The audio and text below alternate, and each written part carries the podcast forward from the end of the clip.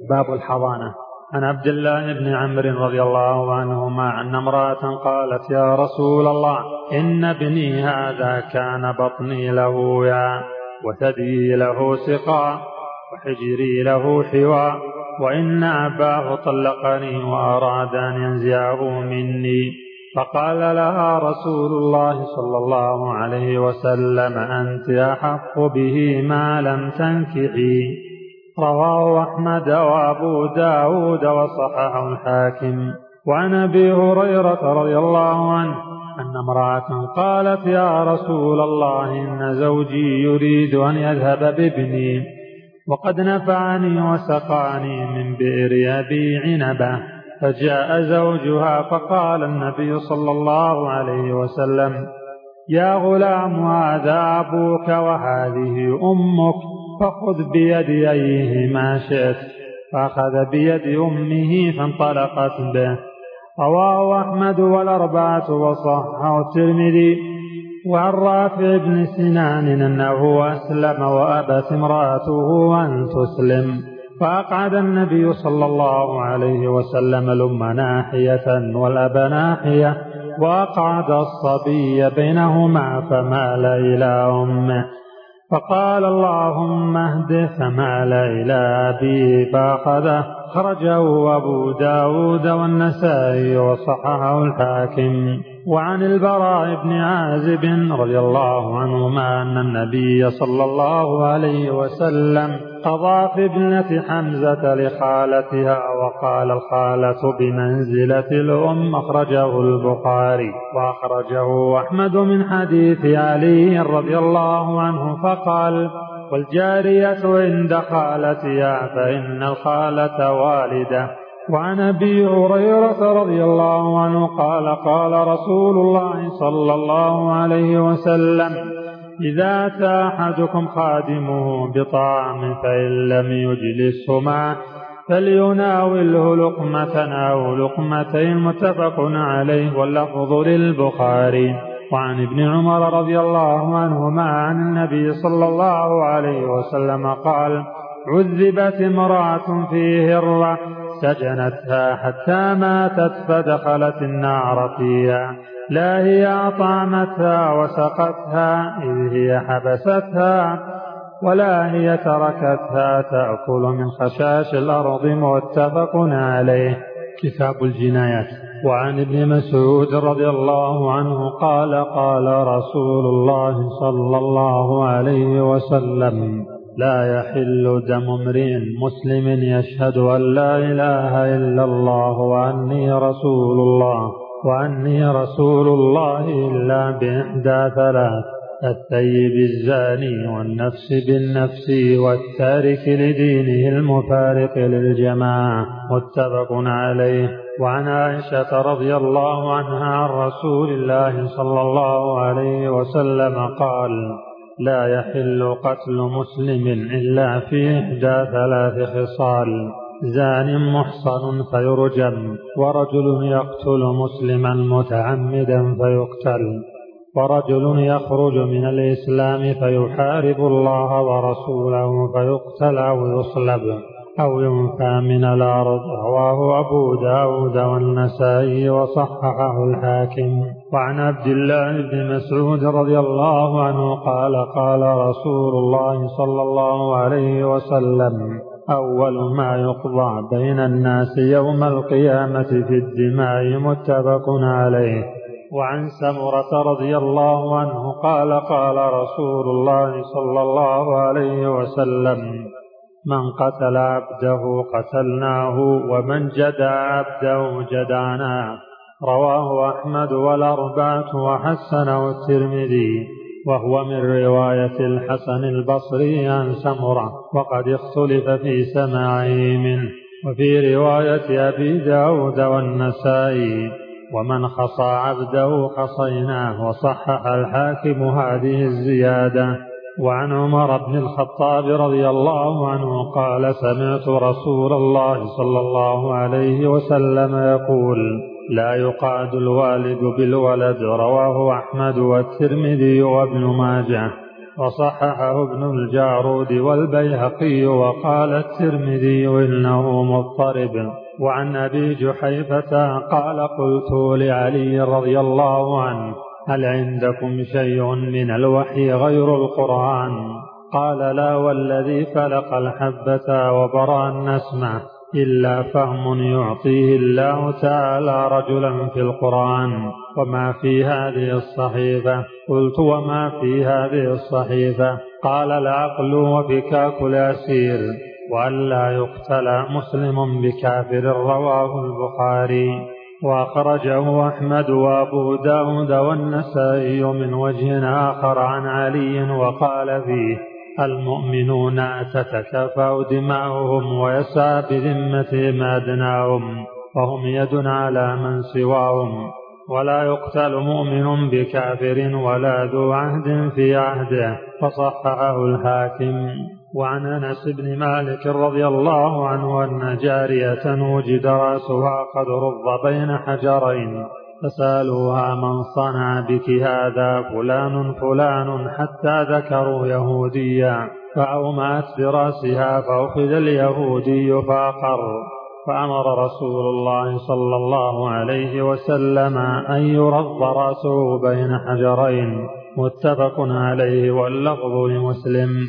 وعن عمران بن حصين رضي الله عنه أن غلاما لأناس فقراء قطع أذن غلام لأناس أغنياء فأتوا النبي صلى الله عليه وسلم فلم يجعل لهم شيئا. رواه أحمد والثلاثة بإسناد صحيح. وعن عمرو بن شعيب عن أبيه عن جده أن رجلا طعن رجلا بقرن في ركبته. فجاء إلى النبي صلى الله عليه وسلم فقال أقدني. فقال حتى تبرأ ثم جاء إليه فقال أقدني فأقاده ثم جاء إليه فقال يا رسول الله عرجت فقال قد نهيتك فعصيتني فأبعدك الله وبطل عرجك ثم نهى رسول الله صلى الله عليه وسلم أن يقتص من جرح حتى يبرى صاحبه. رواه أحمد والدار قطني وأعل بالإرسال. وعن أبي هريرة رضي الله عنه قال اقتتلت امرأتان من هذيل فرمت إحداهما الأخرى بحجر فقتلتها وما في بطنها فاختصموا إلى رسول الله صلى الله عليه وسلم. فقضى رسول الله صلى الله عليه وسلم أن دية جنينها غرة عبد أو وليدة وقضى بدية المرأة على عاقلتها وورثها ولدها ومن معهم. فقال حمل بن النابغة الهذلي يا رسول الله كيف يغرم من لا شرب ولا أكل ولا نطق ولا استهل فمثل ذلك يقل؟ فقال رسول الله صلى الله عليه وسلم إنما هذا من إخوان الكهان من أجل سجعه الذي سجع متفق عليه. وأخرجه أبو داود والنسائي من حديث ابن عباس. أن عمر رضي الله عنه سأل من شهد قضاء رسول الله صلى الله عليه وسلم في الجنين. قال فقام حمل بن النابعة فقال كنت بين امرأتين فضربت إحداهما الأخرى فذكره مختصرا وصححه ابن حبان والحاكم. وعن أنس رضي الله عنه أن الربيع بنت النضر عمته كسرت ثنية جارية فطلبوا إليها العفو فأبوا فأروا العرش فأبوا فأتوا رسول الله صلى الله عليه وسلم وأبوا إلا القصاص فأمر رسول الله صلى الله عليه وسلم بالقصاص فقال أنس بن النضر يا رسول الله أتكسر ثنية الربيع؟ لا والذي بعثك بالحق لا تكسر ثنيتها. فقال رسول الله صلى الله عليه وسلم يا أنس كتاب الله القصاص. فرضي القوم فعفوا. فقال رسول الله صلى الله عليه وسلم إن من عباد الله من لو أقسم على الله لأبره متفق عليه واللفظ للبخاري. وعن ابن عباس رضي الله عنهما قال قال رسول الله صلى الله عليه وسلم من قتل في عميا أو رميا بحجر أو صوت أو عصا فعليه عقل الخطأ.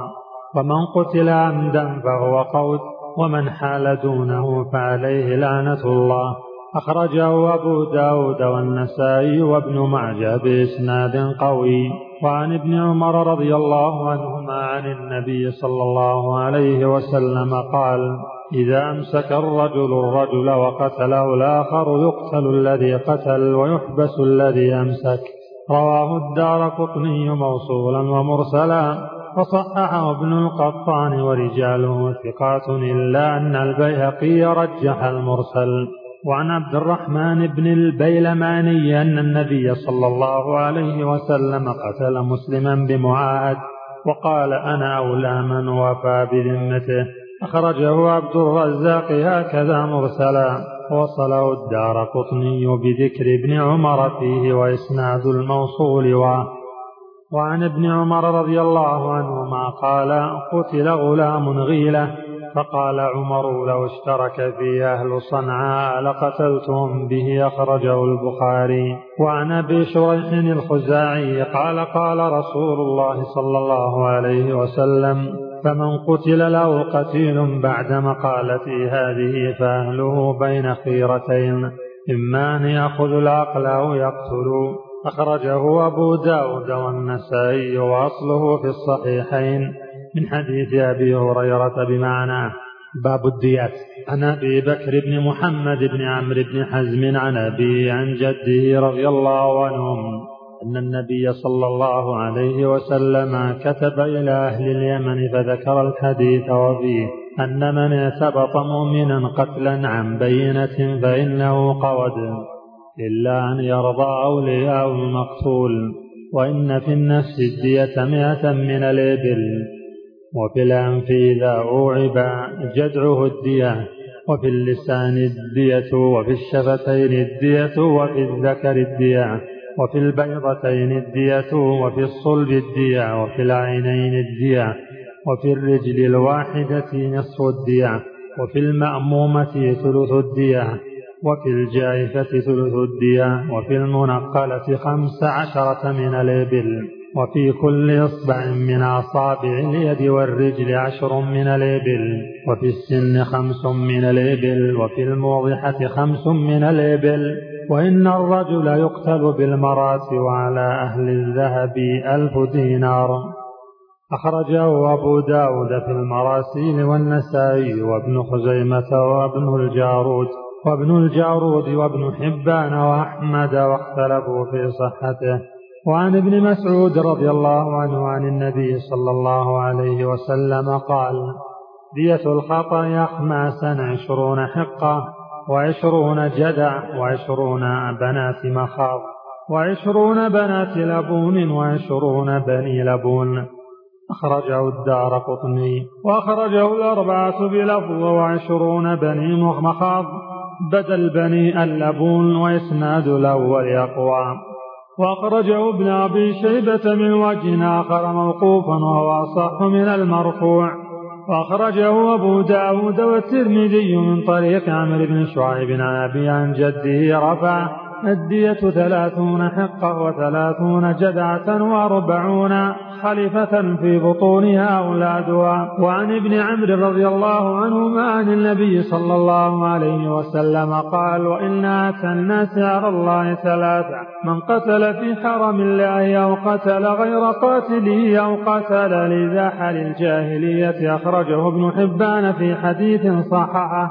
وأصله في البخاري من حديث ابن عباس. وعن عبد الله بن عمرو بن العاص رضي الله عنهما أن رسول الله صلى الله عليه وسلم قال ألا إن دية الخطأ شبه العمد ما كان بالسوط والعصا مئة من الإبل منها أربعون في بطونها أولادها أخرجه أبو داود والنسائي وابن ماجه وصححه ابن حبان. وعن ابن عباس رضي الله عنهما عن النبي صلى الله عليه وسلم قال هذه وهذه سواء يعني الخنصر والإبهام رواه البخاري ولأبي داود والترمذي الأصابع سواء والأسنان سواء الثانية والضرس سواء ولابن حبان دية أصابع اليدين والرجلين سواء عشرة من الإبل لكل إصبع. وعن عمرو بن شعيب عن أبي عن جدي رضي الله عنهم رفعه قال من تطبب ولم يكن بالطب معروفا فأصاب نفسا فما دونها فهو ضامن. أخرجه الدار قطني وصحاه الحاكم وعند أبي داود والنسائي وغيرهما إلا أن من أرسله أقوى ممن وصله. وعنه أن النبي صلى الله عليه وسلم قال في المواضح خمس خمس من الإبل. رواه أحمد والأربعة وزاد أحمد والأصابع سواء كلهن عشر عشر من الإبل. وصححه ابن خزيمة وابن الجارود. وعنه رضي الله عنه قال قال رسول الله صلى الله عليه وسلم عقل أهل الذمة نصف عقل المسلمين. رواه أحمد والأربعة ولفظ أبي داود دية المعاهد نصف دية الحر. وللنسائي عقل المرأة مثل عقل الرجل حتى يبلغ الثلث من ديتها. وصححه ابن خزيمة. وعنه قال قال رسول الله صلى الله عليه وسلم عقل شبه العمد مغلظ مثل عقل العمد ولا يقتل صاحبه وذلك أن ينزو الشيطان فيكون دماء بين الناس في غير ضغينة ولا حمل سلاح. خرجه الدار قطني وضعفه.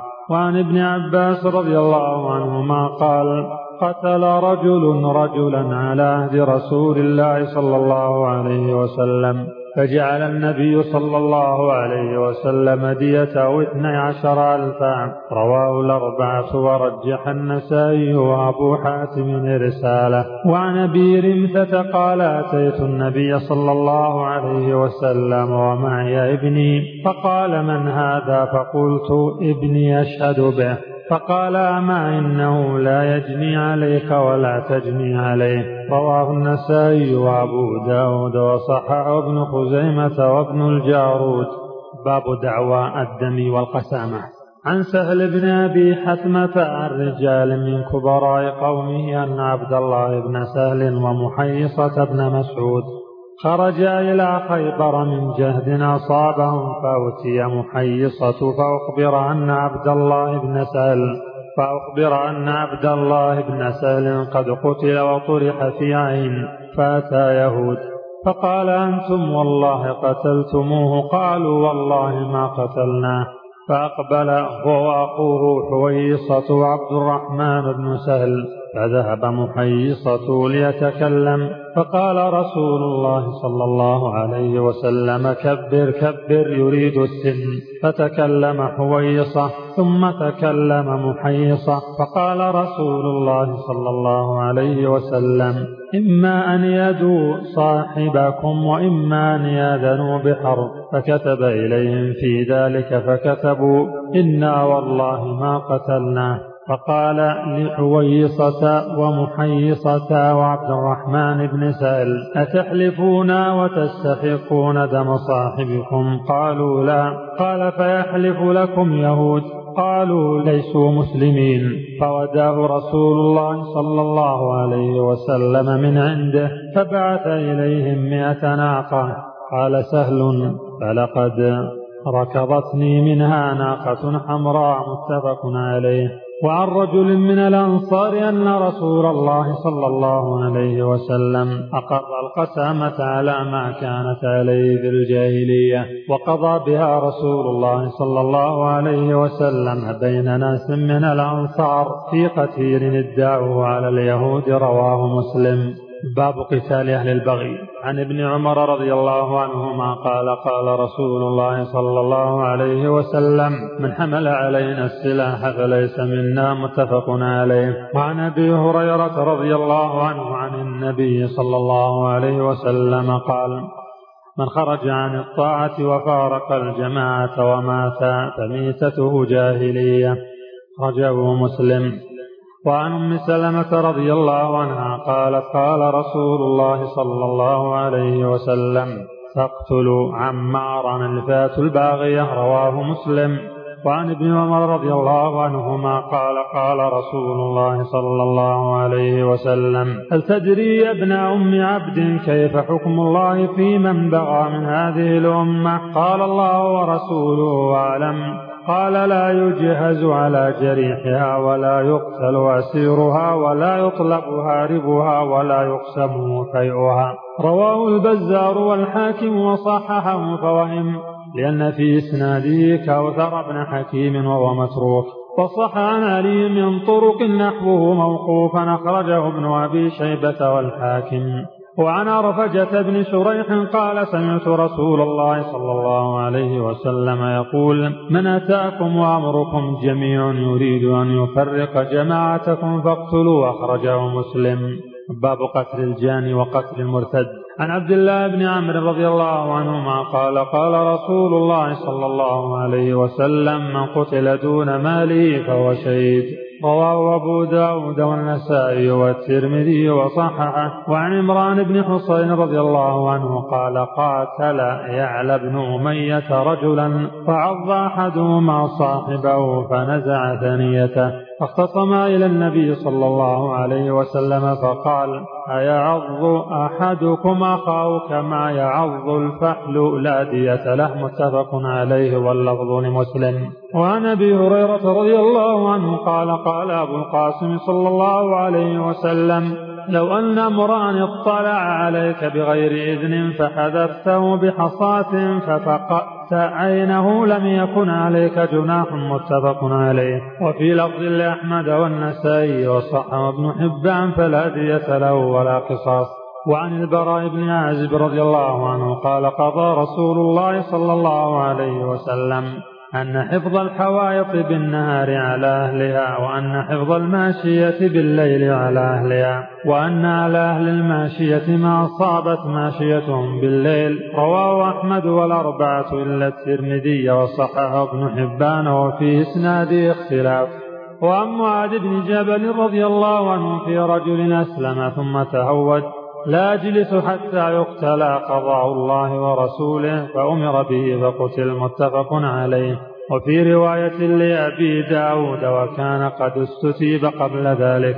وعن ابن عباس رضي الله عنهما قال قال رسول الله صلى الله عليه وسلم من بدل دينه فاقتلوه رواه البخاري. عن ابن عباس أن أعمى كانت له أم ولد تشتم النبي صلى الله عليه وسلم. وتقع فيه فينهاها فلا تنتهي. فلما كان ذات ليلة أخذ المعول فجعله في بطنها واتكى عليها فقتلها فبلغ ذلك النبي صلى الله عليه وسلم فقال ألا اشهدوا إن دمها هدر. رواه أبو داود ورواته ثقات. كتاب الحدود. باب حد الزاني. عن أبي هريرة وزيد بن خالد الجهني رضي الله عنهما أن رجلا من الأعراب أتى رسول الله صلى الله عليه وسلم فقال فقال يا رسول الله انشدك بالله إلا قضيت لي بكتاب الله. فقال الآخر وهو أفقه منه نعم.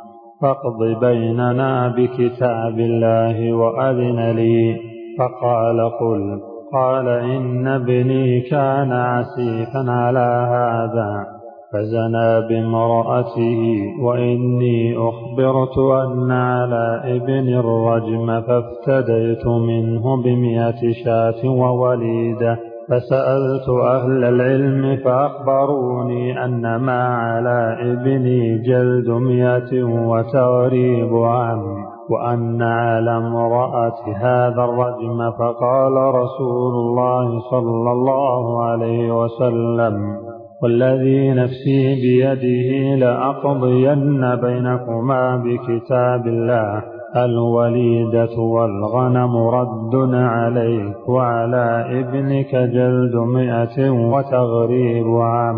واغد يا أنيس إلى امرأة هذا فإن اعترفت فرجمها متفق عليه وهذا اللفظ لمسلم. وعن عبادة بن الصامت رضي الله عنه قال قال رسول الله صلى الله عليه وسلم خذوا عني خذوا عني فقد جعل الله لهن سبيلا. البكر بالبكر جلد مئة ونفي سنة والثيب بالثيب جلد مئة والرجم رواه مسلم. وعن أبي هريرة رضي الله عنه قال أتى رجل من المسلمين رسول الله صلى الله عليه وسلم وفي المسجد فنادى فقال يا رسول الله إني زنيت.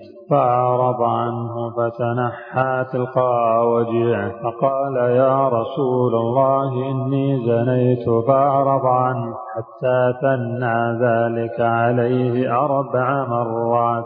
فلما شهد على نفسه أربع شهادات دعاه رسول الله. دعاه رسول الله صلى الله عليه وسلم فقال أبك جنون؟ قال لا. قال فهل أحصنت قال نعم.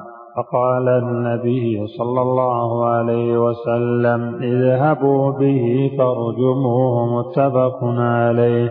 وعن ابن عباس رضي الله عنهما قال لما أتى ماعز بن مالك إلى النبي صلى الله عليه وسلم قال له لعلك قبلت أو غمزت أو نظرت قال لا يا رسول الله رواه البخاري. وعن عمر بن الخطاب رضي الله عنه أنه خطب فقال إن الله بعث محمدا بالحق وأنزل عليه الكتاب فكان فيما أنزل الله آية الرجم. قرأناها ووعيناها وعقلناها.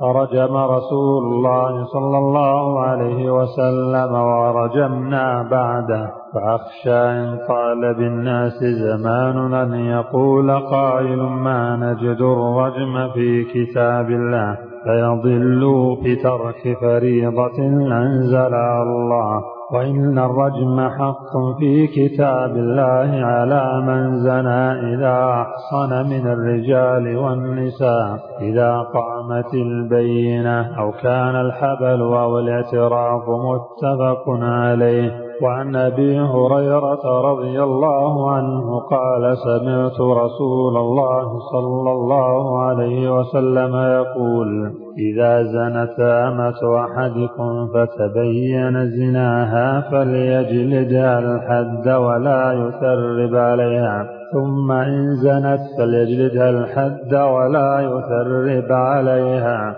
ثم إن زنت الثالثة فتبين زناها فليبيعها ولو بحبل من شعر متفق عليه وهذا لفظ مسلم. وعن علي رضي الله عنه قال قال رسول الله صلى الله عليه وسلم أقيموا الحدود على ما ملكت أيمانكم. رواه أبو داود وهو في مسلم موقوف. وعن عمران بن حصين رضي الله عنه أن امرأة من جهينة أتت نبي الله أتت نبي الله صلى الله عليه وسلم وهي حبلى من الزنا فقالت يا نبي الله أصبت حدا فأقمه علي فدعا رسول الله صلى الله عليه وسلم وليا فقال أحسن إليها فإذا وضعت فأته بها ففعل فأمر بها فشكت عليها ثيابها ثم أمر بها فرجمت ثم صلى عليها. فقال عمر وتصلي عليها يا نبي الله وقد زنت. فقال صلى الله عليه وسلم لقد تابت توبة لو قسمت بين سبعين من أهل المدينة لوسعتهم. وهل وجدت أفضل من أن جادت بنفسها لله؟ رواه مسلم. وعن جابر بن عبد الله رضي الله عنهما قال رجم النبي صلى الله عليه وسلم رجلا من أسلم ورجلا من اليهود وامرأة رواه مسلم.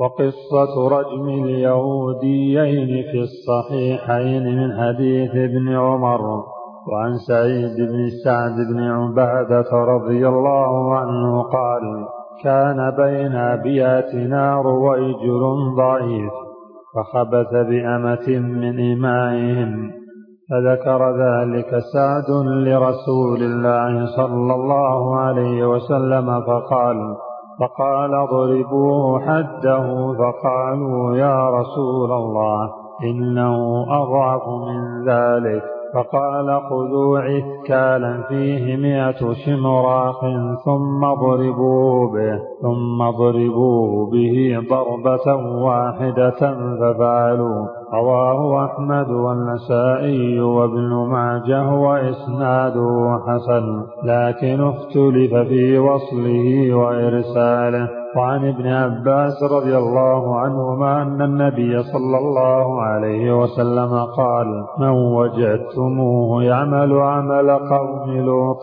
فاقتلوا الفاعل والمفعول به ومن وجدتموه وقع على بهيمة فاقتلوه واقتلوا البهيمة. رواه أحمد والأربعة ورجاله موثقون إلا أن فيه اختلافا. وعن ابن عمر عمر رضي الله عنهما أن النبي صلى الله عليه وسلم ضرب وغرب وأن أبا بكر ضرب وغرب. رواه الترمذي ورجاله ثقات إلا أنه اختلف في رفعه ووقفه وعن ابن عباس رضي الله عنهما قال لعن رسول الله صلى الله عليه وسلم المخنثين من الرجال والمترجلات من النساء. وقال أخرجوهم من بيوتكم. عنكم رواه البخاري. وعن أبي هريرة رضي الله عنه قال قال رسول الله صلى الله عليه وسلم ادفعوا الحدود ما وجدتم لها مدفعا. أخرجه ابن ماجه وإسناده ضعيف.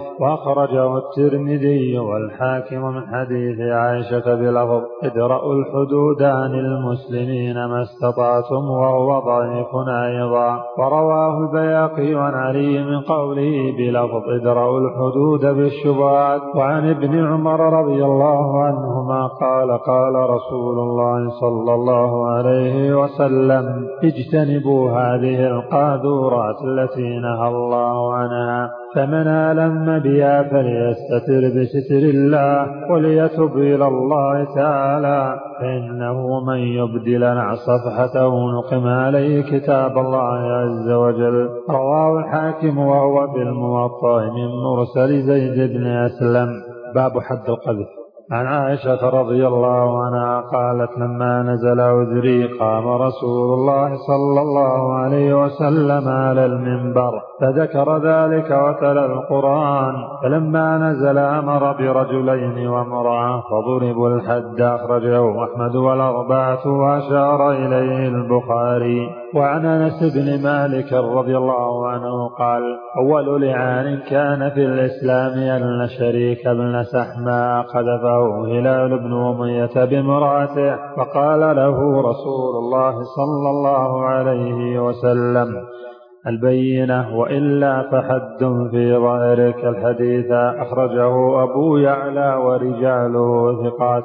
وهو في البخاري نحوه من حديث ابن عباس رضي الله عنهما. وعن عبد الله بن عامر بن ربيعة قال لقد أدركت أبا بكر وعمر وعثمان ومن بعدهم فلم أرهم يضربون المملوك في القذف إلا أربعين. رواه مالك والثوري في جامعه. وعن أبي هريرة رضي الله عنه قال قال رسول الله صلى الله عليه وسلم من قذف مملوكه يقام عليه الحد يوم القيامة إلا أن يكون كما قال. متفق عليه. باب حد السرقة. عن عائشة رضي الله عنها قالت قال رسول الله صلى الله عليه وسلم لا تقطع يد سارق إلا في ربع دينار فصاعدا متفق عليه واللفظ لمسلم. ولفظ البخاري تقطع اليد في ربع دينار فصاعدا في رواية لأحمد. اقطعوا في ربع دينار ولا تقطعوا فيما هو أدنى من ذلك. وعن ابن عمر رضي الله عنهما أن النبي صلى الله عليه وسلم قطع في مجن ثمنه ثلاثة دراهم متفق عليه. وعن أبي هريرة رضي الله عنه قال قال رسول الله صلى الله عليه وسلم لعن الله السارق يسرق البيضة فتقطع يده ويسرق الحبل فتقطع يده متفق عليه أيضا. وعن عائشة رضي الله عنها أن رسول الله صلى الله عليه وسلم قال أتشفع في حد من حدود الله ثم قام فاختطب فقال أيها الناس إنما أهلك الذين من قبلكم أنهم كانوا إذا سرق فيهم الشريف تركوه وإذا سرق فيهم الضعيف وقاموا عليه الحد. الحديث متفق عليه واللفظ لمسلم وله من وجه آخر عن عائشة كانت امرأة تستعير المتاع وتجحده فأمر النبي صلى الله عليه وسلم بقطع يدها وعن جابر رضي الله عنه عن النبي صلى الله عليه وسلم قال ليس على خائن ولا منتهب ولا مختلس قطع رواه أحمد والأرض أربعة وصححه الترمذي وابن حبان. وعن رافع بن خديج رضي الله عنه قال سمعت رسول الله صلى الله عليه وسلم يقول لا قطع في ثمر ولا كثر. رواه المذكورون وصححه أيضا الترمذي وابن حبان.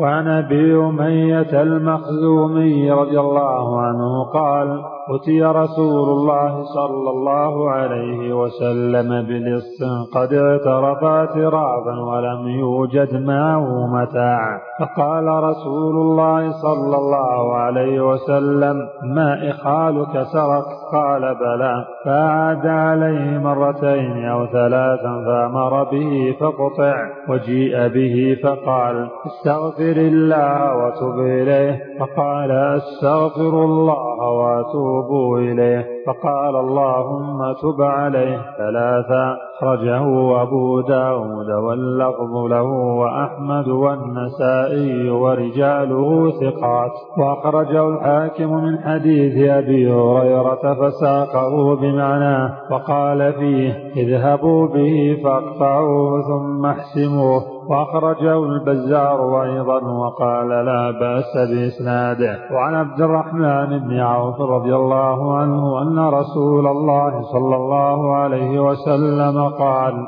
لا يغرم السارق إذا أقيم عليه الحد. رواه النسائي وبين أنه منقطع. وقال أبو حاتم هو منكر وعن عبد الله بن عمرو بن العاص رضي الله عنهما رسول الله صلى الله عليه وسلم أنه سئل عن الثمر المعلق. فقال من أصاب بفيه من ذي حاجة غير متخذ خبنة فلا شيء عليه ومن خرج بشيء منه فعليه الغرامة والعقوبة. ومن خرج بشيء منه بعد أن يؤويه الجرين فبلغ ثمن المحجن فعليه القطع. أخرجه أبو داود والنسائي وصححه الحاكم. وعن صفوان بن أمية رضي الله عنه أن النبي صلى الله عليه وسلم قال له لما أمر بقطع الذي سرق رداءه فشفع فيه ألا كان ذلك قبل أن تأتيني به أخرجه أحمد والأربعة وصححه ابن الجارود والحاكم. وعن جابر رضي الله عنه قال جيء بسارق إلى النبي صلى الله عليه وسلم فقال اقتلوه. قالوا يا رسول الله إنما سرق. قال اقطعوه فقطع. ثم جيء به الثانية فقال اقتلوه فذكر مثله. ثم جيء به الثالثة فذكر مثله. ثم جيء به الرابعة كذلك ثم جيء به الخامسة فقال اقتلوه. أخرجه أبو داود والنسائي واستنكره وأخرج من حديث الحارث بن حاطب نحوه وذكر الشافعي أن القتل في الخامسة منسوخ.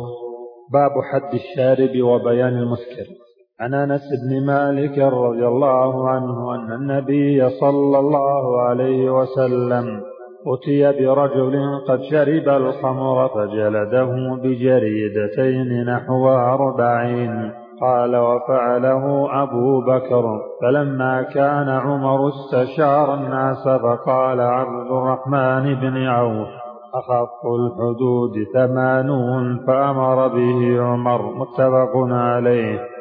ولمسلم عن علي رضي الله عنه في قصة الوليد بن عقبة. جلد النبي صلى الله عليه وسلم أربعين وأبو بكر أربعين وعمر ثمانين وكل سنة وهذا أحب إلي. وفي هذا الحديث أن رجلا شهد عليه أنه رآه يتقيأ الخمر فقال عثمان إنه لم يتقيأها حتى شربا. وعن معاوية رضي الله عنه عن النبي صلى الله عليه وسلم أنه قال في شارب الخمر إذا شرب فاجلدوه ثم إذا شرب الثانية فاجلدوه ثم إذا شرب الثالثة فاجلدوه ثم إذا شرب الرابعة فاضربوا عنقه أخرجه أحمد وهذا لفظه والأربعة. وذكر الترمذي ما يدل على أنه منسوخ. وأخرج ذلك أبو داود صريحا عن الزهري. وعن أبي هريرة رضي الله عنه قال قال رسول الله صلى الله عليه وسلم إذا ضرب أحدكم فليتق الوجه متفق عليه. وعن ابن عباس رضي الله عنهما قال قال رسول الله صلى الله عليه وسلم لا تقام الحدود في المساجد رواه الترمذي والحاكم. وعن أنس رضي الله عنه قال لقد أنزل الله تحريم الخمر وما بالمدينة شراب يشرب إلا من تمر أخرجه مسلم.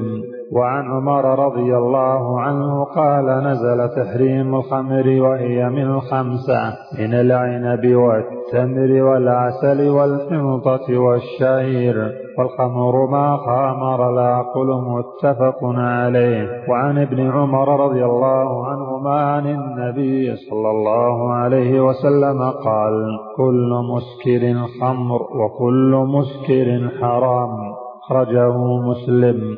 وعن جابر رضي الله عنه أن رسول الله صلى الله عليه وسلم قال ما أسكر كثيره فقليله حرام. أخرجه أحمد والأربعة وصححه ابن حبان. وعن ابن عباس رضي الله عنهما قال كان رسول الله صلى الله عليه وسلم ينبذ له الزبيب في السقاء فيشربه يومه والغد وبعد الغد فإذا كان مساء الثالثة شربه وسقاه فإن فضل شيء أهراق أخرجه مسلم. وعن أم سلمة رضي الله عنها عن النبي صلى الله عليه وسلم قال إن الله لم يجعل شفاءكم فيما حرم عليكم. أخرجه البيهقي وصححه ابن حبان. وعن وائل الحضرمي أن طارق بن سويد سأل النبي صلى الله عليه وسلم عن الخمر يصنعها للدواء. فقال إنها ليست بدواء ولكنها داء خرجه مسلم وأبو داود وغيرهما. باب التعزير وحكم الصائل. عن أبي بردة الأنصاري رضي الله عنه أنه سمع رسول الله صلى الله عليه وسلم يقول لا يجلد فوق عشرة اسواط إلا في حد من حدود الله. متفق عليه. وعن عائشة رضي الله عنها أن النبي صلى الله عليه وسلم قال أقيلوا ذوي الهيئات عثراتهم إلا الحدود. رواه أبو داود والنسائي والبيهقي. وعن علي رضي الله عنه قال ما كنت لأقيم على أحد حدا فيموت فأجد في نفسي فأجد في نفسي إلا شارب الخمر. فإنه لو مات ودعته أخرجه البخاري. وعن سعيد بن زيد رضي الله عنه قال قال رسول الله صلى الله عليه وسلم من قتل دون ماله فهو شهيد. رواه الأربعة وصححه الترمذي. وعن عبد الله بن خباب قال سمعت أبي يقول سمعت رسول الله صلى الله عليه وسلم يقول تكون فتن فكن فيها عبد الله المقتول ولا تكن القاتل. أخرجه ابن أبي خيثمة والدار قطني. وأخرج أحمد نحوه عن خالد بن عرفطة كتاب الجهاد. عن أبي هريرة رضي الله عنه قال قال رسول الله صلى الله عليه وسلم من مات ولم يغزو ولم يحدث نفسه به مات على شعبة من نفاق. رواه مسلم. وعن أنس رضي الله عنه أن النبي صلى الله عليه وسلم قال جاهدوا المشركين بأموالكم وأنفسكم وألسنتكم. رواه أحمد والنسائي النسائي وصححه الحاكم. وعن عائشة رضي الله عنها قالت قلت يا رسول الله على النساء جهاد. قال نعم جهاد لا قتال فيه الحج والعمرة. رواه ابن ماجه وأصله في البخاري. وعن عبد الله بن عمرو رضي الله عنهما قال جاء رجل إلى النبي صلى الله عليه وسلم يستأذنه في الجهاد. فقال أحي والداك؟ قال نعم. قال ففيهما فجاهد متفق عليه. ولأحمد وأبي داود من حديث أبي سعيد نحوه وزاد ارجع فاستأذنهما فإن أذنا لك وإلا فبر ذكرهما وعن جرير البجلي رضي الله عنه قال قال رسول الله صلى الله عليه وسلم أنا بريء من كل مسلم يقيم بين المشركين. رواه الثلاثة وإسناده صحيح ورجح البخاري رسالة. وعن ابن عباس رضي الله عنهما قال قال رسول الله صلى الله عليه وسلم لا هجرة بعد الفتح ولكن جهاد ونية متفق عليه. وعن أبي موسى الأشعري رضي الله عنه قال قال رسول الله صلى الله عليه وسلم من قاتل لتكون كلمة الله هي العليا فهو في سبيل الله متفق عليه. وعن عبد الله بن السعدي رضي الله عنه قال قال رسول الله صلى الله عليه وسلم لا تنقطع الهجرة ما قتل العدو.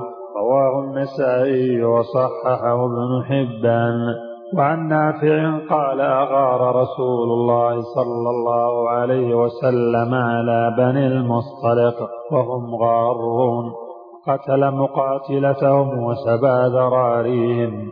حدثني بذلك عبد الله بن عمر رضي الله عنهما متفق عليه. وعن سليمان بن بريدة عن أبيه رضي الله عنه قال كان رسول الله صلى الله عليه وسلم إذا أمر أميرا على جيش أوصاه في خاصته بتقوى الله وبمن معه من المسلمين خيرا. ثم قال اغزوا بسم الله في سبيل الله قاتل قاتلوا من كفر بالله. اغزوا ولا تغلوا ولا تغدروا ولا تمثلوا ولا تقتلوا وليدا. وإذا لقيت عدوك من المشركين فادعهم إلى ثلاث خصال. فأيتهن أجابوك إليها فاقبل منهم وكف عنهم. ادعوهم إلى الإسلام فإن أجابوك فاقبل منهم ثم ادعوهم إلى التحول من دارهم إلى دار المهاجرين. فإن أبوا فأخبرهم أنهم يكونون كأعراب المسلمين ولا يكون لهم في الغنيمة والفيء شيء إلا أن يجاهدوا مع المسلمين. فإنهم أبوا فاسألهم الجزية فإنهم أجابوك فاقبل منهم فإنهم أبوا فاستعن بالله وقاتلهم. وإذا حاصرت أهل حصن فأرادوك أن تجعل لهم ذمة الله وذمة نبيه فلا تفعل ولكن اجعل لهم ذمتك. فإنكم إن تغفروا ذممكم أهون من أن تغفروا ذمة الله. وإذا أرادوك أن تنزلهم على حكم الله فلا تفعل بل على حكمك. فإنك لا تدري تصيب فيهم حكم الله أم لا أخرجه مسلم. عن كعب بن مالك رضي الله عنه أن النبي صلى الله عليه وسلم كان إذا أراد غزوة ورى بغيرها متفق عليه. وعن معقل أن النعمان بن مقرن قال شهدت رسول الله صلى الله عليه وسلم. إذا لم يقاتل أول النهار أخر القتال حتى تزول الشمس وتهب الرياح وينزل النصر. رواه أحمد والثلاثة وصححه الحاكم وأصله في البخاري. وعن الصعب بن جث أسامة رضي الله عنه قال سئل رسول الله صلى الله عليه وسلم عن أهل الدار من المشركين يبيتون يبيتون فيصيبون من نسائهم وذراريهم فقال هم منهم متفق عليه. وعن عائشة رضي الله عنها أن النبي صلى الله عليه وسلم قال لرجل تبعه في يوم بدر ارجع فلنستعين بمشرك رواه مسلم. وعن ابن عمر رضي الله عنهما أن النبي صلى الله عليه وسلم رأى امرأة مقتولة في بعض مغازيه فأنكر قتل النساء والصبيان متفق عليه. وعن سمرة رضي الله عنه قال قال رسول الله صلى الله عليه وسلم اقتلوا شيوخ المشركين واستبقوا شرخهم رواه أبو داود والصحاح الترمذي. وعن علي رضي الله عنه أنهم تبارزوا يوم بدر. رواه البخاري وأخرجه أبو داود مطولا وعن أبي أيوب رضي الله عنه قال إنما أنزلت هذه الآية فينا معشر الأنصار. يعني ولا تلقوا بأيديكم إلى التهلكة. قاله ردا على من أنكر على من حمل على صف الروم حتى دخل فيهم رواه الثلاثة والصحاح والترمذي وابن حبان والحاكم. وعن ابن عمر رضي الله عنهما قال حرق رسول الله صلى الله عليه وسلم نخل بني النضير وقطع متفق عليه. وعن عبادة بن الصامت رضي الله عنه قال قال رسول الله صلى الله عليه وسلم لا تغلوا فإن الغلول نار وعار على أصحابه في الدنيا والآخرة. رواه أحمد والنسائي وصححه ابن حبان. وعن عوف بن مالك رضي الله عنه أن النبي صلى الله عليه وسلم قضى بالسلب للقاتل. رواه أبو داود وأصله عند مسلم. وعن عبد الرحمن بن عوف رضي الله عنه في قصة قتل أبي جهل قال فابتدراه بسيفيهما حتى قتلاه ثم انصرفا إلى رسول الله صلى الله عليه وسلم. وسلم فأخبره فقال أيكما قتله؟ هل مسحتما سيفيكما؟ قال لا. قال فنظر فيهما فقال كلاكما قتله. فقضى صلى الله عليه وسلم بسلبه لمعاذ بن عمرو بن الجموح متفق عليه. وعن مكحول أن النبي صلى الله عليه وسلم نصب المنجنيق على آل أخرجه أبو داود في المراسل ورجاله ثقات. وصل العقيلي بإسناد ضعيف عن علي رضي الله عنه وعن أنس رضي الله عنه أن النبي صلى الله عليه وسلم دخل مكة وعلى رأسه المغفر. فلما نزعه جاءه رجل فقال ابن خطل متعلق بأستار الكعبة فقال قتلوه متفق عليه. وعن سعيد بن جبير أن رسول الله صلى الله عليه وسلم قتل يوم بدر ثلاثة صبرا. أخرجه أبو داود في المراسيل ورجاله ثقات وعن عمران بن حسين رضي الله عنه أن رسول الله صلى الله عليه وسلم فدى رجلين من المسلمين برجل من المشركين. أخرجه الترمذي وصححه وأصله عند مسلم. وعن صخر بن العيلات رضي الله عنه أن النبي صلى الله عليه وسلم قال إن القوم إذا أسلموا أحرزوا دماءهم وأموالهم. أخرجه أبو داود ورجاله موثقون وعن جبير بن مطعم رضي الله عنه أن النبي صلى الله عليه وسلم قال في أسارى بدر لو كان المطعم بن عدي حيا ثم كلمني في هؤلاء النتنى لتركتهم له. رواه البخاري. عن أبي سعيد الخدري رضي الله عنه قال أصبنا سبايا يوم أوطاس لهن أزواج فتحرجوا. فانزل الله تعالى والمحصنات من النساء إلا ما ملكت أيمانكم.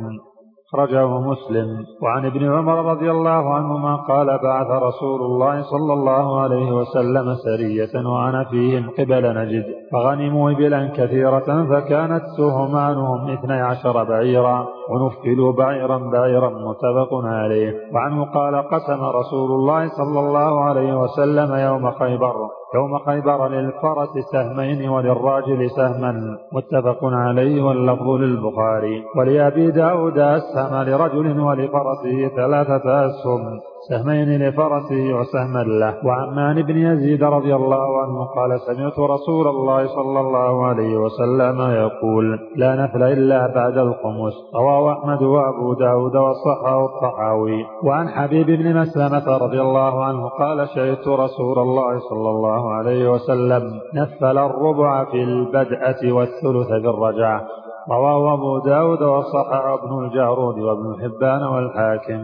وعن ابن عمر رضي الله عنهما قال كان رسول الله صلى الله عليه وسلم ينفل بعض من يبعث من السرايا لأنفسهم خاصة سوى قسم عامة الجيش متفق عليه. وعنه قال كنا نصيب في مغازينا العسل والعنب فناكله ولا نرفعه رواه البخاري. ولأبي داود فلم يؤخذ منهم الخمس وصححها ابن حبان. وعن عبد الله بن أبي أوفى رضي الله عنهما قال أصبنا طعاما يوم خيبر فكان الرجل يجيء فيأخذ منه مقدار ما يكفيه ثم ينصرف.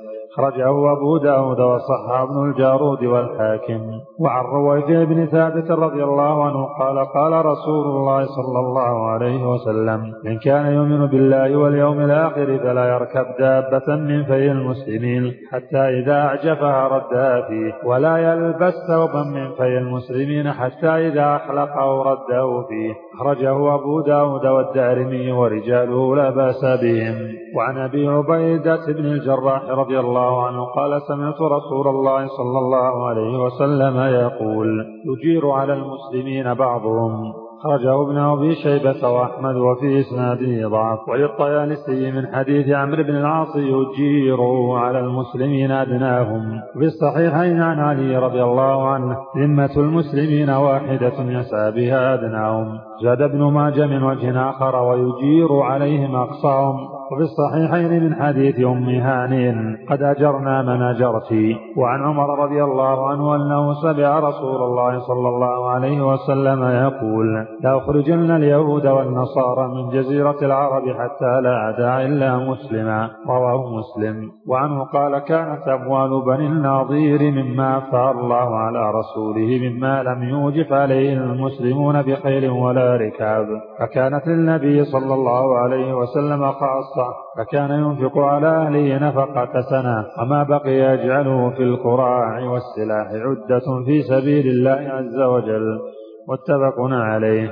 وعن معاذ رضي الله عنه قال غزونا مع رسول الله صلى الله عليه وسلم خيبر فأصبنا فيها غنما فقسم فينا رسول الله صلى الله عليه وسلم طائفة وجعل بقيتها في المغنم. رواه أبو داود ورجاله لا بأس بهم. وعن أبي رافع رضي الله عنه قال قال رسول الله صلى الله عليه وسلم إني لا أحيس بالعهد ولا أحبس الرسل. رواه أبو داود والنسائي وصححه ابن حبان. وعن أبي هريرة رضي الله عنه أن رسول الله صلى الله عليه وسلم قال أيما قرية اتيتموها فاقمتم فيها فسهمكم فيها. وأيما قرية عصت الله ورسوله فإن خمسها لله ورسوله ثم هي لكم رواه مسلم. باب الجزية والهدنة. عن عبد الرحمن بن عوف رضي الله عنه أن النبي صلى الله عليه وسلم أخذها يعني الجزية من مجوس هجر رواه البخاري. وله طريق في الموطأ فيها فيها انقطاع وله طريق في الموطأ فيها انقطاع وعن عاصم بن عمر عن أنس وعن عثمان بن أبي سليمان أن النبي صلى الله عليه وسلم بعث خالد بن الوليد إلى أكيدر دومة فأخذوه فحقن دمه وصالحه على الجزية رواه أبو داود.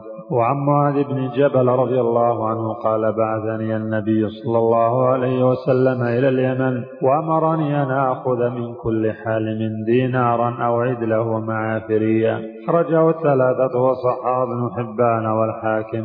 وعن عائذ بن عمرو المزني رضي الله عنه عن النبي صلى الله عليه وسلم قال الإسلام يعلو ولا يعلى أخرجه الدار قطني. عن أبي هريرة رضي الله عنه أن رسول الله صلى الله عليه وسلم قال لا تبدأوا اليهود والنصارى بالسلام وإذا لقيتم أحدهم في طريق فاضطروه إلى ضيفه. رواه مسلم. وعن المسور بن مخرمة ومروان أن النبي صلى الله عليه وسلم خرج عام الحديبية فذكر الحديث بطوله وفيه. هذا ما صالح عليه محمد بن عبد الله سهيل بن عمرو على وضع الحرب عشر سنين. يأمن فيها الناس ويكف بعضهم عن بعض.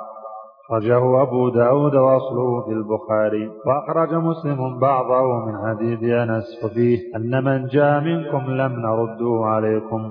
ومن جاءكم منا رددتم علينا فقالوا ونكتب هذا يا رسول الله قال نعم إنه من ذهب منا إليهم فأبعده الله ومن جاءنا منهم فسيجعل الله له فرجا ومخرجا وعن عبد الله بن عمرو رضي الله عنهما عن النبي صلى الله عليه وسلم قال من قتل معاهدا لم يرح رائحة الجنة وإن ريحها ليوجد من مسيرة أربعين عاما أخرجه البخاري باب السبق والرمي. عن ابن عمر رضي الله عنهما قال سابق النبي صلى الله عليه وسلم بالخيل التي قد أضمرت بالخيل التي قد أضمرت من الحفياء وكان أمدها ثنية الوداع. وسابق بين الخيل التي لم تضمر من الثنية إلى مسجد بني زريق. وكان ابن عمر في من سابق متفق عليه. زاد البخاري قال سفيان من الحفياء إلى ثنية الوداع خمسة أميال أو ستة. ومن الثانية إلى مسجد بني زريق ميل وعنه رضي الله عنه أن النبي صلى الله عليه وسلم سبق بين الخيل وفضل القرح في الغاية. رواه أحمد وأبو داود وصححه ابن حبان. وعن أبي هريرة رضي الله عنه قال قال رسول الله صلى الله عليه وسلم لا سبق إلا في خف أو نصر أو حافر رواه أحمد والثلاثة وصححه ابن حبان. وعنه عن النبي صلى الله عليه وسلم قال من أدخل فرسا بين فرسين وهو لا يأمن أن يسبق فلا بأس به. فإن أمن فهو قمار رواه أحمد وأبو داود وإسناده ضعيف. وعن عقبة بن عامر رضي الله عنه قال سمعت رسول الله صلى الله عليه وسلم وهو على المنبر يقول وأعدوا لهم ما استطعتم من قوة. ألا إن القوة الرمي ألا إن القوة الرمي ألا إن القوة الرمي. كتاب الأطعمة. عن أبي هريرة رضي الله عنه عن النبي صلى الله عليه وسلم قال كل ذي ناب من السباع فأكله حرام. رواه مسلم. وأخرجه من حديث ابن عباس بلفظ نهى وزاد وكل ذي مخلب من الطير.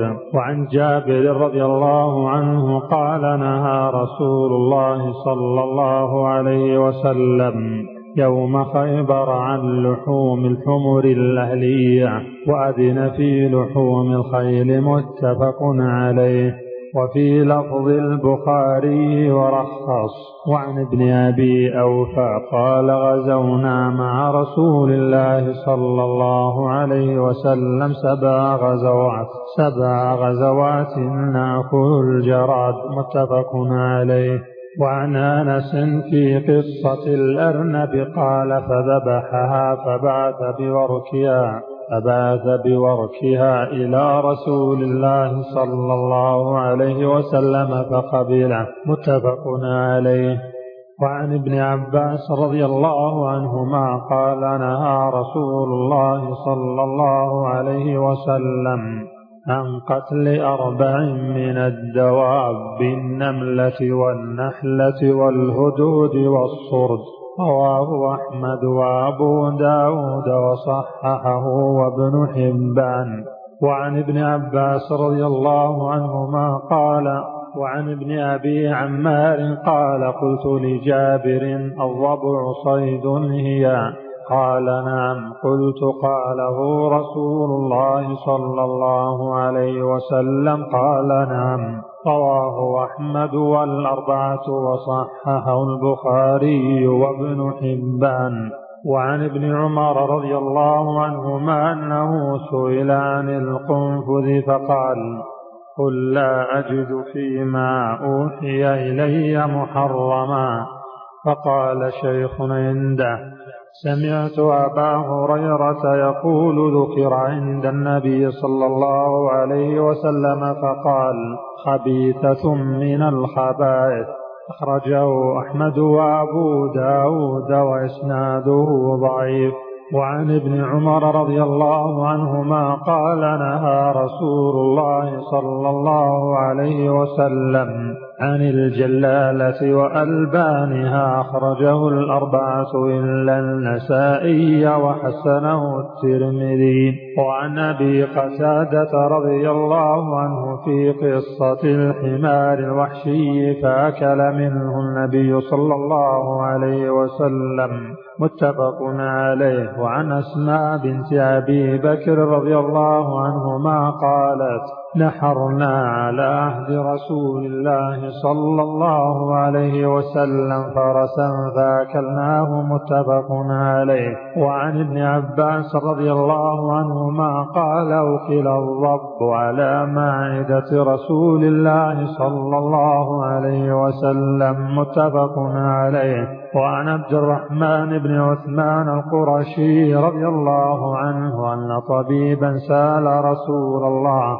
سأل رسول الله صلى الله عليه وسلم عن الضفدع يجعلها في دواء فنهى عن قتلها. رجه أحمد وصححه الحاكم.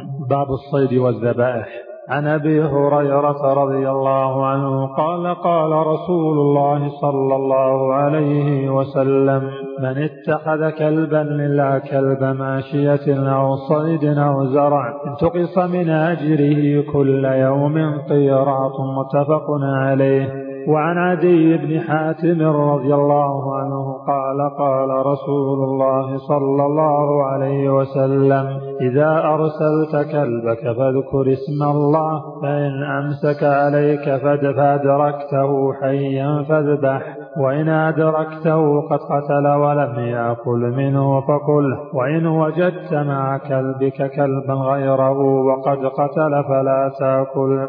فإنك لا تدري أيهما قتل فإنك لا تدري أيهما قتله. وإن رميت سهمك فاذكر اسم الله فإن غاب عنك يوما فلم تجد فيه إلا أثر سهمك فقل إن شئت وإن وجدته غريقا في الماء فلا تأكل متفق عليه وهذا لفظ مسلم. وعن عدي قال سألت رسول الله صلى الله عليه وسلم عن صيد المعراض فقال إذا أصبت بحده فكل. وإذا أصبت بأرضه فقتل فإنه وقيض فلا تأكل رواه البخاري.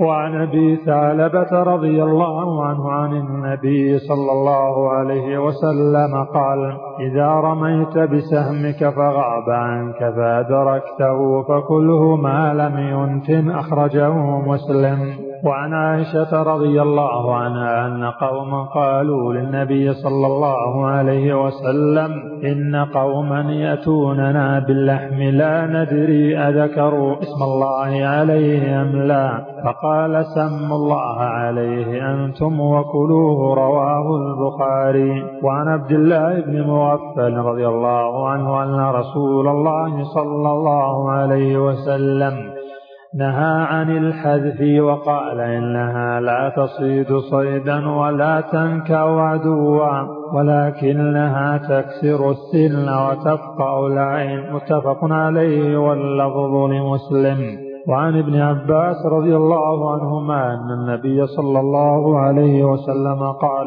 لا تتخذوا شيئا فيه الروح غرضا رواه مسلم. وعن كعب بن مالك رضي الله عنه أن امرأة ذبحت شاة بحجر فسئل النبي صلى الله عليه وسلم عن ذلك فأمر بأكلها رواه البخاري. وعن رافع بن خديج رضي الله عنه عن النبي صلى الله عليه وسلم قال ما أنهر الدم وذكر اسم الله عليه فكل ليس السن والظفر. أما السن فعظم وأما الظفر فمدى الحبشة متفق عليه. وعن جابر بن عبد الله رضي الله عنهما قال نهى رسول الله صلى الله عليه وسلم أن يقتل شيء من الدواب صبرا رواه مسلم. وعن شداد بن أوس رضي الله عنه قال قال رسول الله صلى الله عليه وسلم إن الله كتب الإحسان على كل شيء فإذا قتلتم فأحسنوا القتل وإذا ذبحتم فأحسنوا الذبح وليحد أحدكم شفرته وليرح ذبيحته رواه مسلم. وعن أبي سعيد الخدري رضي الله عنه قال قال رسول الله صلى الله عليه وسلم زكاة الجنين زكاة أمه رواه أحمد وصححه ابن حبان. وعن ابن عباس رضي الله عنهما أن النبي صلى الله عليه وسلم قال المسلم يكفيه اسمه فإن نسي أن يسمي حين يذبح فليسم ثم ليأكل. أخرجه الدار قطني وفي إسناده محمد بن يزيد بن سنان. وهو صدوق ضعيف الحفظ وأخرجه عبد الرزاق بإسناد صحيح إلى ابن عباس موقوفا عليه وله شاهد عند أبي داود في مراسيله بلفظ ذبيحة المسلم حلال ذكر اسم الله عليه أم لم يذكر ورجاله موثقون. باب الأضاحي عن أنس بن مالك رضي الله عنه أن النبي صلى الله عليه وسلم كان يضحي بكبشين أملحين يقرنين ويسمي ويكبر ويضع رجله على صفاحهما وفي لفظ ذبحهما بيده متفق عليه وفي لفظ سمينين ولأبي عوانة في صحيحه ثمينين بالمثلثة بدل السين وفي لفظ لمسلم ويقول بسم الله والله أكبر. وله من حديث عائشة رضي الله عنها أمر بكبش نقرنا يطع في سواد ويبرك في سواد وينظر في سواد ليضحي به. فقال اشهد المدية.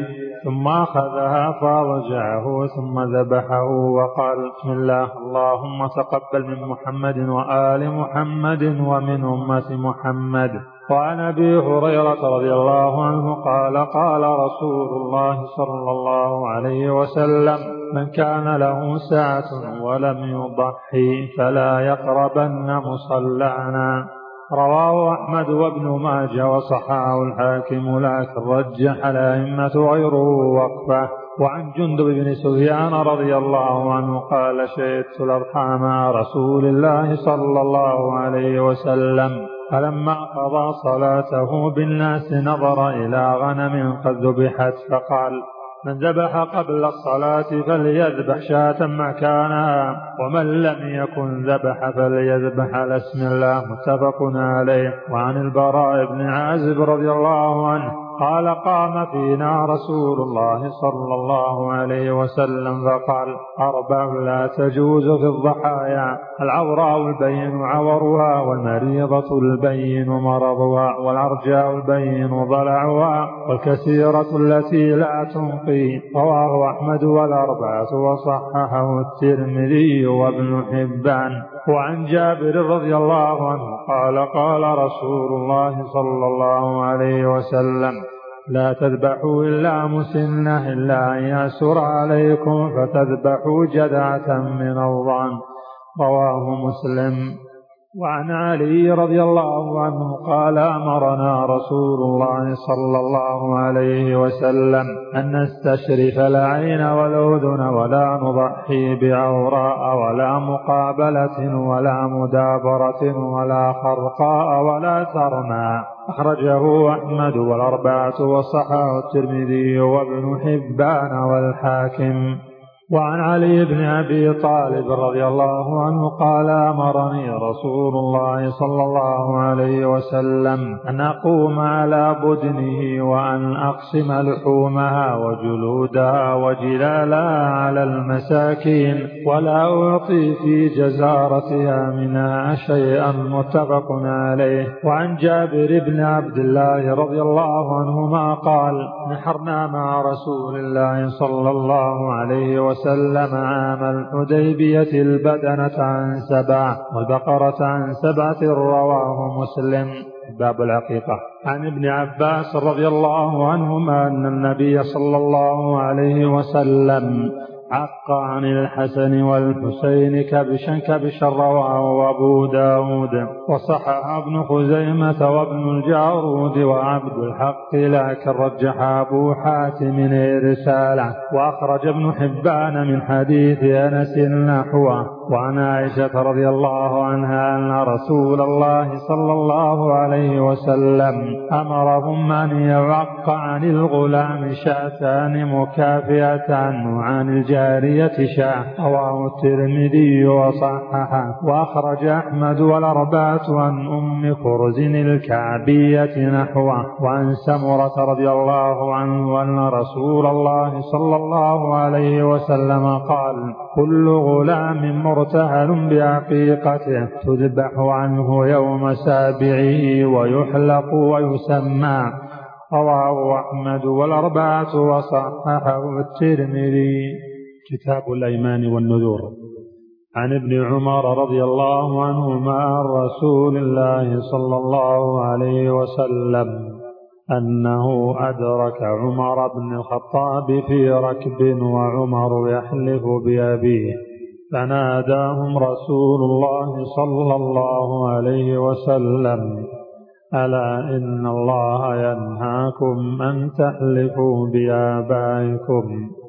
فمن كان حالفا فليحلف بالله أو ليصمت. متفق عليه. وفي رواية لأبي داود والنسائي عن أبي هريرة رضي الله عنه لا تحلفوا بآبائكم ولا بأمهاتكم ولا بالأنداد ولا تحلفوا إلا بالله ولا تحلفوا بالله إلا وأنتم صادقون. وعن أبي هريرة رضي الله عنه قال قال رسول الله صلى الله عليه وسلم يمينك على ما يصدقك به صاحبك وفي رواية اليمين على نية المستحلف خرجه مع مسلم. وعن عبد الرحمن بن سمرة رضي الله عنه قال قال رسول الله صلى الله عليه وسلم وإذا حلفت على يمين فرأيت غيرها خيرا منها فكفر عن يمينك وأت الذي هو خير متفق عليه. وفي لفظ للبخاري فات الذي هو خير وكفر عن يمينك. وفي رواية لأبي داود فكفر عن يمينك ثم أت الذي هو خير.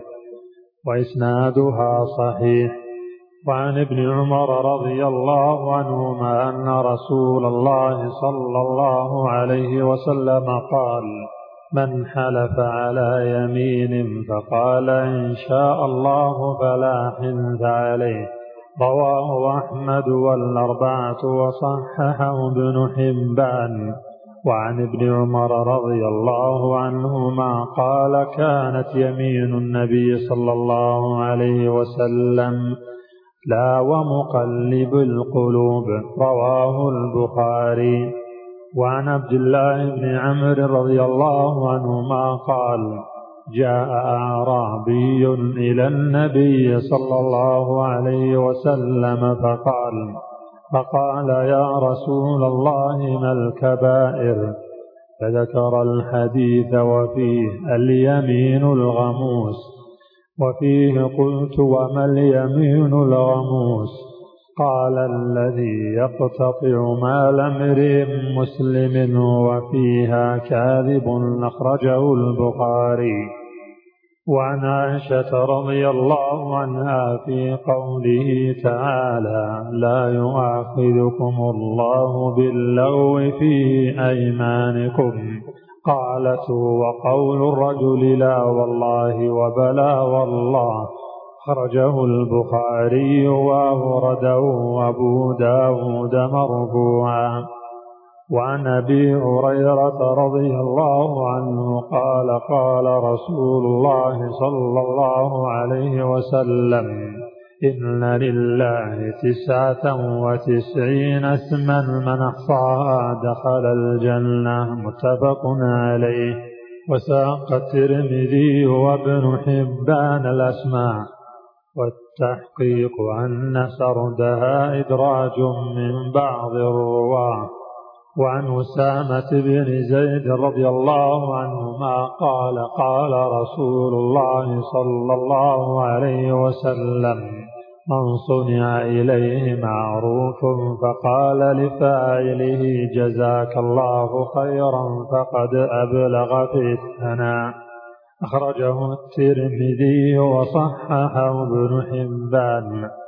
وعن ابن عمر رضي الله عنهما عن النبي صلى الله عليه وسلم أنه نهى عن النذر وقال إنه لا يأتي بخير وإنما يستخرج به من البخيل متفق عليه. وعن عقبة بن عامر رضي الله عنه قال قال رسول الله صلى الله عليه وسلم كفارة النذر كفارة يمين رواه مسلم. وزاد الترمذي في ذا لم يسمه وصححه. ولأبي داود من حديث ابن عباس مرفوعا. من نذر نذرا لم يسمه فكفارته كفارة يمين. ومن نذر نذرا في معصية فكفارته كفارة يمين. ومن نذر نذرا لا يطيقه فكفارته كفارة يمين. وإسناده صحيح إلا أن الحفاظ رجحوا وقفه. وللبخاري من حديث عائشة ومن نذر أن يعصي الله فلا يعصه. ولمسلم من حديث عمران لا وفاء لنذر في معصية. وعن عقبة بن عامر رضي الله عنه قال نذرت أختي أن تمشي إلى بيت الله حافية. فقال النبي صلى الله عليه وسلم لتمشي ولتركب متفق عليه واللفظ لمسلم. ولأحمد والأربعة فقال إن الله لا يصنع بشقاء أختك شيئا. مرها فلتختمر. ولأحمد والأربعة فقال إن الله لا يصنع بشقاء أختك شيئا. مرها فلتختمر ولتركب ولتصم ثلاثة أيام. وعن ابن عباس رضي الله عنهما قال استفتى سعد بن عبادة رسول الله صلى الله عليه وسلم في نذر. في نذر كان على أمه توفيت قبل أن تقضي فقال اقضي عنها متفق عليه. وعن ثابت بن الضحاك رضي الله عنه قال نذر رجل على عهد رسول الله صلى الله عليه وسلم أن ينحر إبلا ببوانة. فأتى رسول الله صلى الله عليه وسلم فسأله فقال هل كان فيها وثن يعبد؟ وعن ثابت بن الضحاك رضي الله عنه قال نذر رجل على عهد رسول الله صلى الله عليه وسلم أن ينحر إبلا ببوانة. فأتى رسول الله صلى الله عليه وسلم فسأله فقال هل كان فيها وثن يعبد؟ قال لا. قال فهل كان فيها عيد من أعيادهم؟ فقال لا. فقال أوف بنذرك فإنه لا وفاء لنذر في معصية الله ولا في قطيعة رحم ولا فيما لا يملك ابن آدم رواه أبو داود والطبراني واللفظ له وهو صحيح الإسناد وله شاهد من حديث كردم عند أحمد. وعن جابر رضي الله عنه أن رجلا قال يوم الفتح يا رسول الله إني نذرت إن فتح الله عليك مكة أن أصلي في بيت المقدس. فقال صلها هنا. فسأله فقال صلها هنا. فسأله فقال شأنك إذا. رواه أحمد وأبو داود وصححه الحاكم. وعن أبي سعيد الخدري رضي الله عنه عن النبي صلى الله عليه وسلم قال لا تشد الرحال إلا إلى ثلاثة مساجد مسجد الحرام ومسجد الأقصى ومسجدي متفق عليه واللفظ للبخاري. وعن عمر رضي الله عنه قال قلت يا رسول الله إني نذرت في الجاهلية أن أعتكف ليلة في المسجد الحرام. قال فأوف بنذرك متفق عليه. وزاد البخاري في رواية فأعتكف ليلة.